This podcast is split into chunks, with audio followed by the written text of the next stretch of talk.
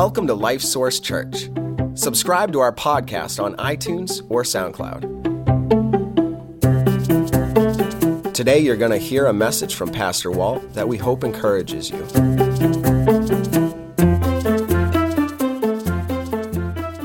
It's really good to see all of you here today. And what a privilege it was to baptize someone today. That's awesome. And if you have not followed the Lord in baptism yet in your life, we'd love to talk to you about that, help you understand what it's all about, so that you can make a good decision between you and the Lord. Well, how many of you, if you're reading a book, it's like fiction, you're reading a story, and it really starts to get kind of tense and you don't know what's going to happen, how many of you will flip to the back of the book to see if this guy's still alive at the end? How many of you do that? That's sick. I can't do that, but I want to know. I just can't bring myself to do that because I think I'm going to miss something. It seems like the rest of the story wouldn't matter, you know. I'm the kind of same way, you know, if I'm at a concert, and I don't mean like a band concert, maybe like a choir concert or a play, I like to have the program so I can see and everything. It's dark, but I'll try to see where we at, because I want to know, you know, where we at, what's coming.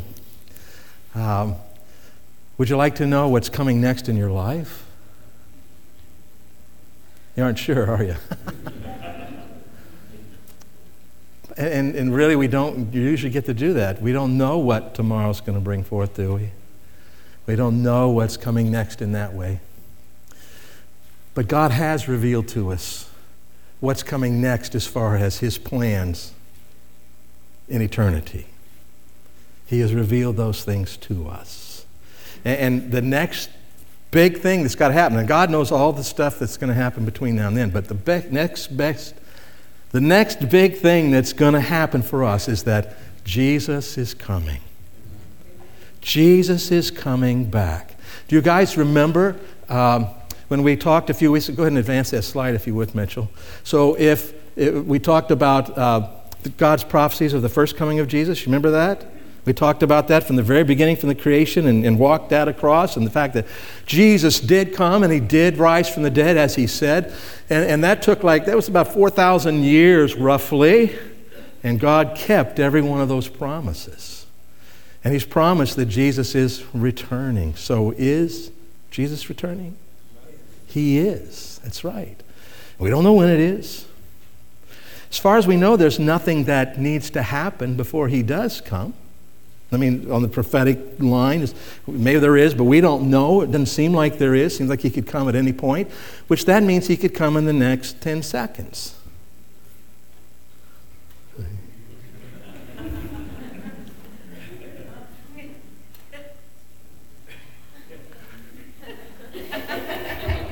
He didn't.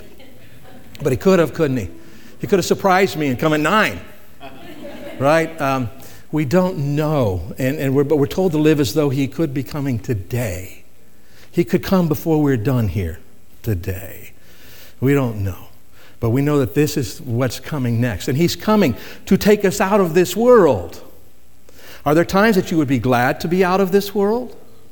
Sure, there are. There are lots of things in this world that are hard. There's things that are good and we enjoy and blessings of God, but there are also times and places you say, oh man, it would be nice to go and be with the Lord. And not only is He taking us out of this world, but He's bringing us to heaven to be with Him. Okay? And it says that we will be with Him from now on there. And I think that we probably don't really have a clue what that is going to be like. If we did, I think we'd want it a whole lot more. Okay? We wouldn't get as caught up in the things of this life as we do and is bothered by them. So what we want to do today is focus on this idea of what is next, what is coming for us. Because the Apostle Paul and Titus told us that we ought to look forward with hope to that wonderful day. We ought to be looking forward to this. It's something that we ought to anticipate. And it's also, it's in another passage where Paul talks about it in 1 Thessalonians, he says, comfort one another with these words about His return for us. It ought to be something that can comfort us. You ever find yourself in that place in life where you say, I don't even get this. What is the point? I'm not sure what is it going to matter if I continue to work at this or try or not, right? Somehow or other, wait, Jesus is coming. And he's going to set all this right. So I can go on. And we can comfort one another with these words. It'll be worth it. It'll be worth it. Hang in there. It'll be worth it. So let's take our Bibles today and start, let's walk through and look and see what is next. Take your Bible and turn to the very last book in the back, the Book of Revelation. We're going to cover the whole book today. Sort of. Revelation is a really interesting book. It tells us so many awesome things, but there's a lot of symbolism in Revelation. And it takes a lot of digging to try to understand it. And the reality is some of it we're not going to understand, but we can still get the main ideas and the main point in what God is wanting to accomplish and for us to know through this. And to be honest with you, some of this, based on my understanding of how God is doing things and what is going to happen, really a lot of this is not something we're going to experience. And so therefore it's the people who are in the middle of experiencing, I think, where this book is all of a sudden going to come to life for them. Okay? And we'll talk more in a little while about who will be experiencing it and who won't. So Revelation chapter 4, that's page 1410 in the Bible that's under the chairs there. And we'd encourage, if you don't have a Bible to follow along with, that you grab one of those and follow along. So the book of Revelation is set up, divided in three ways. And it tells, John tells us in the book, and Jesus tells John what he's going to be writing, is things that have already happened, that John has already seen and experienced. And then there's things that are now. He describes that. And then there are things which are to come. That's the division in the book of Revelation. Chapter 1, there's things that John has already seen and experienced, and he tells us that. And then chapters 2 and 3 apply to what is now going on, called the church age. It describes what's going on in Christendom around the world. Not everything that calls itself Christian is. And so the book of Revelation chapters 2 and 3 even give us that information, okay? And then we get to chapter 4, which is where we're going to start today. This is what is still to come. This is what could happen in the next few seconds or the next 2,000 years. I don't know, okay? But John says this. This is his vision. He says, "After these things I looked, and behold, a door standing open in heaven.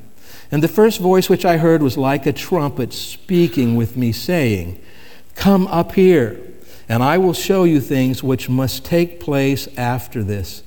Immediately I was in the Spirit, and behold, a throne set in heaven, and one sat on the throne." And then he continues. Now, I think that what John is writing here and what John experienced is sort of a foreshadowing of this future event. And I'll show you what I mean. In 1 Corinthians chapter 15, the Apostle Paul, talking about this event, says, "In a moment, in the twinkling of an eye, at the last trumpet, for the trumpet will sound, and the dead will be raised incorruptible, and we shall be changed." Okay, so it sounds very similar, doesn't it, right?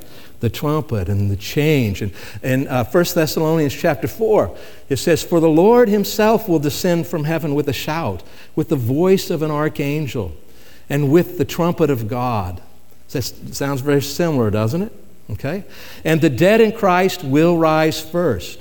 Then we who are alive and remain shall be caught up together with them." Okay? So we see here in Revelation the same ideas. And so like I said, I think what John was experiencing was very much a foreshadowing of what's going on or what's going to happen next. By the way, we call this event the rapture, okay?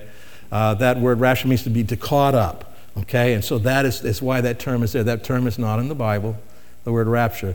But the word rapture is a description of what the Bible's saying when it says that we will be caught up, okay? Because that's what that word means.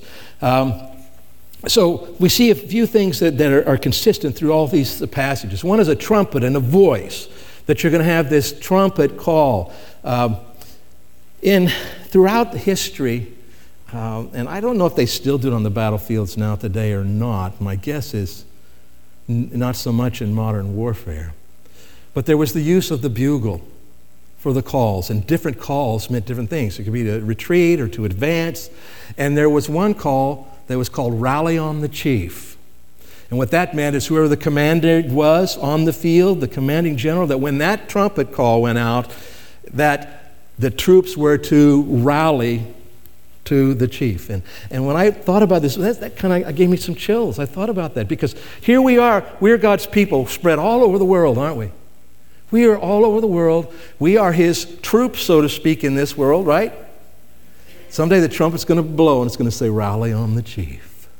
And we are going to all rally with him, go to be with him. And I think that's an awesome picture. Now, what's the voice? I don't know. Come up here. Is it this voice sounds like a trumpet? Or is it a trumpet? I don't know. But it'll be really clear to us at the moment. There won't be a one of us who know the Lord will go, what's that? We will know what it is.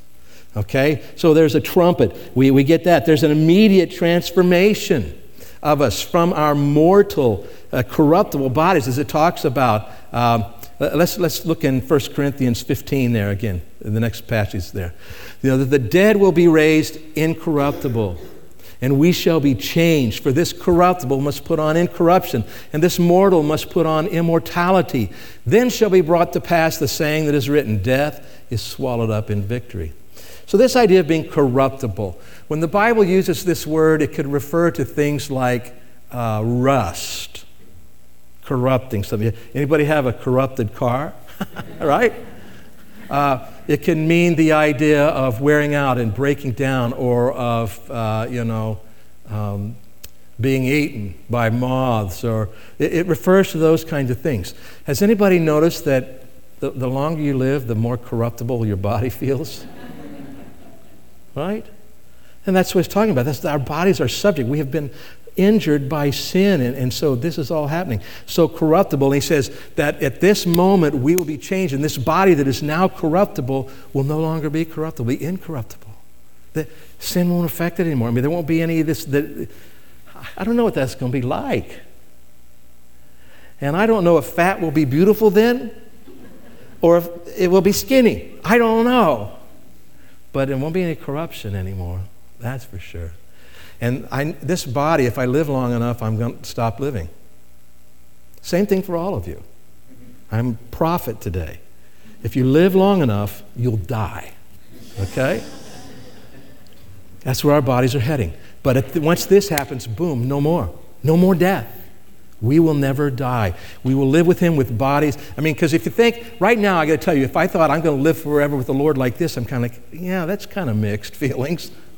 But no, we're going to live forever with the Lord, changed, incorruptible. So the trumpet and a voice, an immediate transformation from this. And there's an immediate awareness of the Lord's presence. 1 Thessalonians 4, we're caught up in the clouds to meet the Lord, right? To meet the Lord in the air. Here in chapter 4, verse number 2, John says, immediately I was in the Spirit. That's like that transformation. And behold, a throne set in heaven, and one sat on the throne. What does he first see? The Lord himself. This immediate awareness of the Lord's presence, and this will be on a whole different level, that we will be with him. Can you experience the Lord's presence here and now? Can you? Yes, you can. But experiencing his presence now will be nothing like it will be then, because now there are all sorts of barriers, all sorts of obstacles, all sorts of things that are in the way, and those things will be removed. And then we will be in a new dimension, a totally new realm, one we have never experienced before. And this is what John is seeing here. And he's going to describe that. I'm going to talk about that in just a minute. But I think what's going to happen is that there's a theological term that I think will become very real to us at this point in our experience, as we are all of a sudden with the Lord and everything is changed and there's no more obstacles. And this theological word is, wow. Wow. Like, I didn't know it was going to be like this. I never got that before. Wow. I mean, it's just wow, wow, wow. Now, if that's not in your vocabulary, it will be then. So you're going to learn a new word. And because the reality is this, Paul says in 1 Corinthians 13, he says, for now we see in a mirror dimly, but then face to face. Now I know in part, but then I shall know, just as I also am known. Now, let me just give you some things to think about. Just, every now and then someone says, well, you need to preach on some deeper stuff. Well, to be honest with you, the basic stuff is really deep. But here's something deep for you to think about. And it hit me as I pondered this verse this week. For now we see in a mirror dimly. If you look in a mirror, what do you see? Come on, this is not a trick question. You see yourself, don't you? So we look now, that means that, and it's dim because everything I look at in the world is, I can only see it from my perspective. True? I can only see it with the knowledge that I have. I can only see it from how, and we interpret life that way, don't we? Well, if I was doing that, I don't necessarily think, but if I was doing that, it'd be because, and we interpret all that. And so we don't have a clear perspective of everything. It is always clouded by us. Somehow, at this point in eternity, we will be able to see clearly and not have it be just limited with our own perspectives. That's going to be wild, isn't it? And what's the theological term? Wow. And that will be a new thing to us. We will never have experienced that before. And so a lot of these wow things here that John is looking at, I'm not going to read them for you, but he's here in chapter 4, 3 down through verse 6, he sees this amazing colors and light and sounds, all this kind of stuff.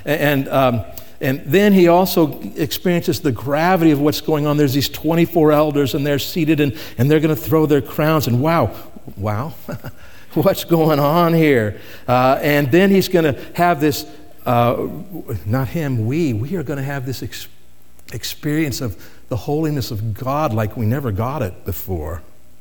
Okay? We're going to see that. And then the worthiness of God. The worthiness, we know now he's worthy to be worshiped. We know he's worthy to be obeyed, but yet we don't always worship him. We don't always obey him, do we? But we're going to see there that, he is worthy of that. And then we're going to see with what Jesus is doing here when this is happening that, wow, he is, I like that word, don't I, today? Wow. Because I feel like wow when I read this. Okay? That... Jesus is all that he has been doing, all that he is doing, all that he's going to do. It's much more intertwined with everything than we have realized. And then we're going to see what God has done, the hugeness of it, as people from all over the world, every tribe and tongue and all peoples praising him there in heaven for what he has done. Okay? So this is the kind of thing we're going to experience at that time. We'll be worshiping the Lord with these people. And already started on earth from the moment we left. Judgment. God's judgment on the earth. Because he's going to take out of the world every person who has come to believe in Jesus, who has trusted Christ as Savior. From all of the world, those people will be taken out of the world. And so at that one moment, there will be no believers in the world. Now, we're going to see that there will become believers after, but God begins a judgment upon the earth that has rejected him. And it starts off with a conqueror who conquers the world, and then there are wars, it says, and then there is a famine and scarcity, and then there is death, and all these things going on that the world won't necessarily think is God. It's just stuff that's happening. Yet in the middle of all this, that there will be people who somehow, some way, come to understand we missed it. We need to look into who was this Jesus that all these people who left believed in, and people will come to Christ. The Bible also tells us that God will cause many of the Jewish people to come to understand that Jesus is who the Bible says he is, that he was their Messiah. He did die for their sins and rise again from the dead, and they will preach this in the world. And so the Bible tells us that many will be saved. But then it also tells us that many who come to Christ will be put to death because they have come to Christ. They will be persecuted and killed. And so John has a vision where he asks, well, who are these people that I am seeing? These people who are, I guess it says they're under the altar, but they're there in white and they're waiting. And he asks the question, and in Revelation 7, the answer comes, these are the ones who come out of the great tribulation and washed their robes and made them white in the blood of the Lamb. Those who received Christ in the great tribulation and then were put to death for their faith. All right? So during this time when we are in heaven, there's a 7-year period on earth, which is often called the tribulation or the great tribulation. And there are 21 judgments that God brings to bear on the earth in this time. In the first 10 or so, like I said earlier, I think people don't necessarily directly attribute it to God because it's just bad stuff that seems to happen. But after that, it becomes very clear. We turn and there's a very much a spiritual dynamic to this judgment. There is a spiritual warfare that's going on, starts to become very evident. And I really think about this point in time that people on earth are going to make their final decisions as to whether they are going to submit themselves to God or not and believe and receive Christ. And pretty much everybody who hangs in after that probably doesn't know the Lord. Okay? And these judgments become very much worse until finally, down toward the very end, there are like 7 that just hit like this, one after the other. Terrible judgments. And it says, but they refused to repent and they still stood against God. It describes all this. And finally, down to the end, we come and, let's don't look at that yet. Let's wait. So while all this is going on earth, what's up with us? What are we doing? What's going on with us? Well, we already saw a part of it, and we didn't read it all, but we're there in the throne room with God in that worship. But then the Bible tells us this, for we must all appear before the judgment seat of Christ, that each one may receive the things done in the body according to what he has done, whether good or bad. It is during this time that those of us who have believed in Jesus, received Him by faith, received Him as Savior, sins forgiven, we've received eternal life, we are there with Him, that we will stand at the judgment seat of Christ. Now, what is this talking about? Well, this word judgment seat is the Greek word bema. We typically, as Americans typically say bema. You may have heard the bema seat. And what this was is when the Greeks had their athletic contests, there was this bema seat, and this is where the awards were given, rewards for the competition. And so the athletes would come before it and receive their rewards, okay? Well, he says that Jesus is going to be the one who is going to reward. He's going to be the judge that's there, and we will all stand at this judgment, and our lives will be judged with him. Now, let's be real clear. This judgment is not a judgment of whether you're making it to heaven or not. This judgment is not about, oh, you messed up and there's a penalty. Jesus already paid the penalty, right? This is a judgment for reward. It's an evaluation of how you lived your life and what rewards come as a result of this. So let's take our Bibles and turn to 1 Corinthians chapter 3, and that is page 1312.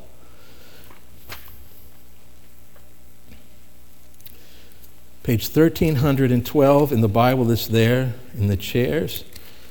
And I believe that this is a description of the kind of thing that's going to go on at the judgment seat of Christ.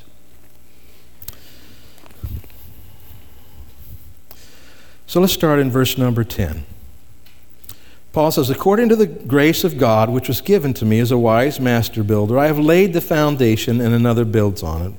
He says, but here's where we want to start thinking about the judgment seat of Christ. But let each one take heed how he builds on it, for no other foundation can anyone lay than that which is laid, which is Jesus Christ. And so that moment that we come to receive Christ, Jesus Christ becomes the foundation for everything else in our lives. And then we build our lives upon that. And he says, be careful how you build on that, because we're going to face the judgment seat of Christ. So let's look at this. Verse 12, he says, "Now if anyone builds on this foundation with gold, silver, precious stones, wood, hay, straw, each one's work will become clear, for the day will declare it." The day. Now in my Bible that's capitalized, and that's a translator's determination, but he's referring to this day when we will stand at the judgment seat of Christ. "For the day will declare it, because it will be revealed by fire, and the fire will test each one's work of what sort it is. If anyone's work which he has built on it endures, he will receive a reward. If anyone's work is burned, he will suffer loss. But he himself will be saved, yet so as through fire," saved as by fire. He'll make it, but not because of how he's lived, for sure, which none of us ever make it because of how we live. But you could suffer the loss of everything and still make it to heaven. Okay? Now, when I just said that, don't think, okay, well, what's the big deal then, right? Live how you want. You're making it to heaven. Don't worry about it. Oh, no. I guarantee you that at this point in time in your existence before the Lord, the only thing that will matter to you is you would say, "I wish I had lived differently." And so here's how this judgment works. And this uses a picture of our life being described as gold, silver, precious stones, or a different kind of thing, wood, hay, straw. And they will all be put in the fire. What happens to gold, silver, and precious stones in the fire? If anything, is purified, okay? They don't disappear. What happens to wood, hay, and straw when you put it in the fire? Burned up, gone, okay? And so he says our lives are like this. Christ will take everything in our lives and put it into this fire. And it will be revealed what it was about. And we will look at this with the Lord. I think that we will look at these things with the Lord and examine them. And we'll see, okay, there was this time when I knew that that you need to receive Jesus as Savior. And I had a friend or a relative who hadn't done that. And so I believed that they needed to hear the gospel. And I set my heart on that. I said, "Oh Lord, I want to share my faith with this person. I want this person to come to know you. Will you give me the opportunity to speak this? Will you help me to speak it clearly to them?" And so you did. And then your actions, you actually did that. Okay? And what was the fruit of that? Well, this person, maybe they came to faith, you led them to Christ yourself, or maybe they came to church and got saved, or maybe they didn't get saved and you lost track of them. And you don't know what happened with them, what God did with that. Maybe they got saved somewhere else, or maybe they did, but it doesn't matter. You were faithful. This is gold, see? This is silver, precious stones. What about that time when you said, "You know, I know that they need to be saved, but man, I can't afford to lose my reputation, or I can't lose this relationship." And so your heart is set on protecting yourself instead of caring about that other people. And so you don't work to share your faith. And, this person can say or doesn't, we don't know. But the point is there's no good fruit from what you've done. Wood, hay, straw, gone. And every part of your life, when you decided what you're going to do with your money, when you decided what you're going to do with your time, when you decided what you're going to do with your career, when you decided how you're going to interact with your church, when you decide, on and on and on and on it goes. And I've already got way too much stuff in my life that's going to burn up and be gone. And I need to let this motivate me, and you need to let it motivate you to live differently today. Because nothing will matter more to you at that time than the fact that you have honored the Lord with your life. And John talks about this, looking forward to the Lord's return and the judgment seat of Christ and all this stuff, what it's going to mean. In 1 John 3, he says, "We know that when he is revealed," so we see him, right? "We shall be like him, for we shall see him as he is. And everyone who has this hope in him does what?" What's it say? "Purifies himself, just as he is pure." And so when we remember that this is coming, it can motivate us to purify, to remove the wood, to remove the hay, to remove the straw as much as we can, right? And so we have gold, silver, and precious stones, things that we believe that were right, that motivated us in our hearts to do what was right, and then we did the right thing. And by the way, I would say to you that I believe that there will be times and places where maybe we kind of mistaken about what we believed, but our heart, we wanted to please God. And maybe we didn't believe it, so didn't quite do it right. But I think the biggest judgment comes on our hearts. Right? You really, your heart was right. I could see Jesus saying, listen, yeah, you know what, you were off on this, and you ended up not really getting it right there. But let me tell you, he says, your heart was right with me. Yes, I believe that's the way the Lord will do these things.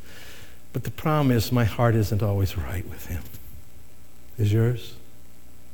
And so we want to work on this. We really want to be prepared for this, okay? So we... all of this time that we're experiencing, millions and millions and millions of people going through this judgment. By the way, Jesus doesn't have a problem with time in heaven.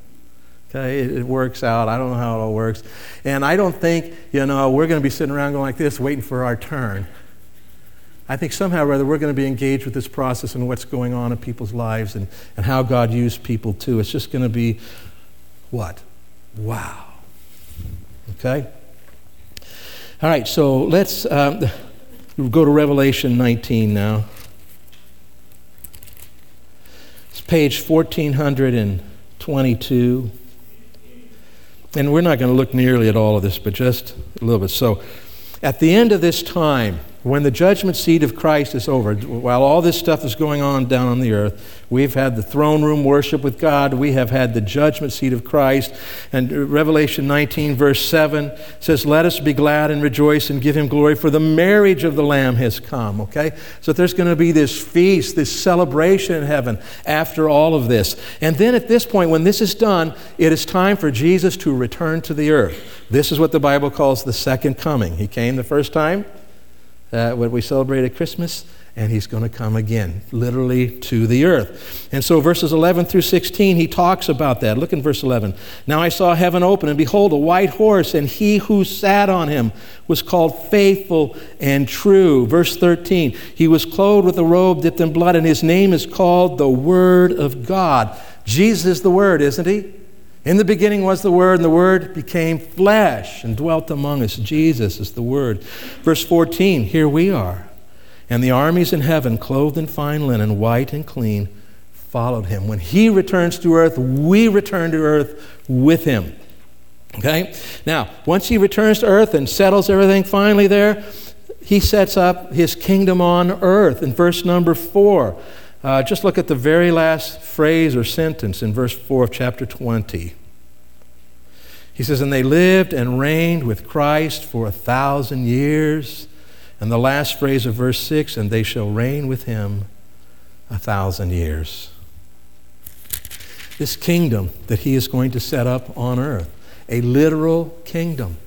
In other words, has earth been run according to God's principles since creation? No, sin came into the world, corrupted it, and all the problems that have come from him, and all the rebellion that's gone on. Jesus coming back, he's going to establish earth, he is going to restrain sin in creation, and he's going to run creation the way it was intended to be. And Isaiah talks about this, in Isaiah chapter 11, I believe it is, and it says that the wolf also shall dwell with the lamb.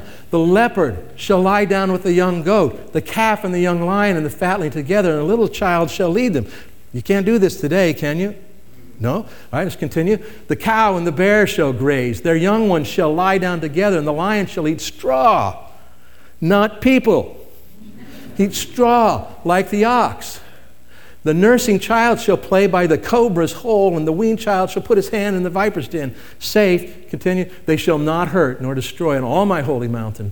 For the earth shall be full of the knowledge of the Lord as the waters cover the sea. What a great blessing, huh? That creation is going to be running the way God intended for it to run. And we'll be working and serving him and experiencing all of this in heaven with him. Then we get to chapters 21 and 22, and these are the things that we typically think about when we think about heaven. So in chapter 21, if you want to follow along with me, he says, now I saw a new heaven and a new earth. So at the end of this 1,000 years, God is going to recreate all things. Make them new. Verse 4, and God will wipe away every tear from their eyes. Talking about us. There shall be no more death, nor sorrow, nor crying. There shall be no more pain, for the former things have passed away. Then he who sat on the throne said, behold, I make all things new.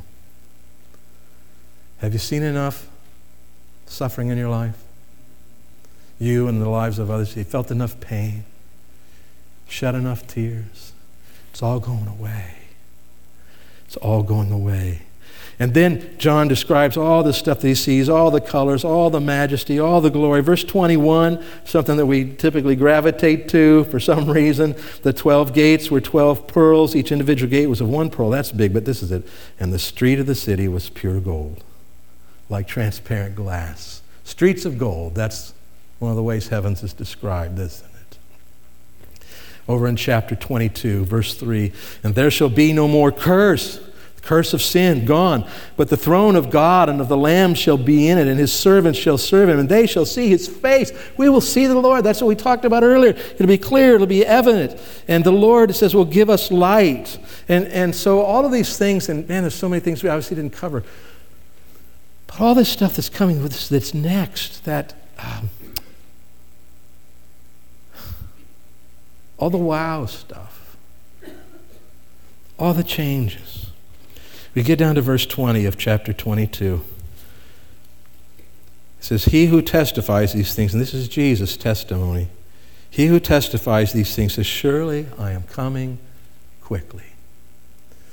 Now, it may not be soon, but once he comes, all of this is happening exactly the way he said. I'm coming quickly. And then John's response, and hopefully our response, amen. Even so, come, Lord Jesus. You don't have to answer this out loud, but are you looking forward to the Lord's return? Would it be okay with you if he gets us before we leave here today? Is it okay with you if he waits 1,000 years? Yeah.